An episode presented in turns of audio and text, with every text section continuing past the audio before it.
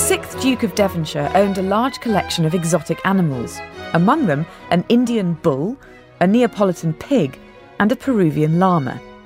One of the star attractions was Sadie, an Indian elephant, whose tricks included using her trunk to sweep with a broom and to uncork a bottle. She also gave rides around the lawn. She was buried in the grounds in 1829, although her bones have not yet been found. The Duke may have collected animals to keep him company, as despite being a very eligible bachelor, he never married. The Bachelor Duke also built the conservatory here at Chiswick, which housed his collection of camellias from the 1820s. The conservatory has now been restored, and it still contains a world famous collection of camellias. As you cross the lawn, you will soon approach another original feature of Lord Burlington's garden the Inigo Jones Gateway.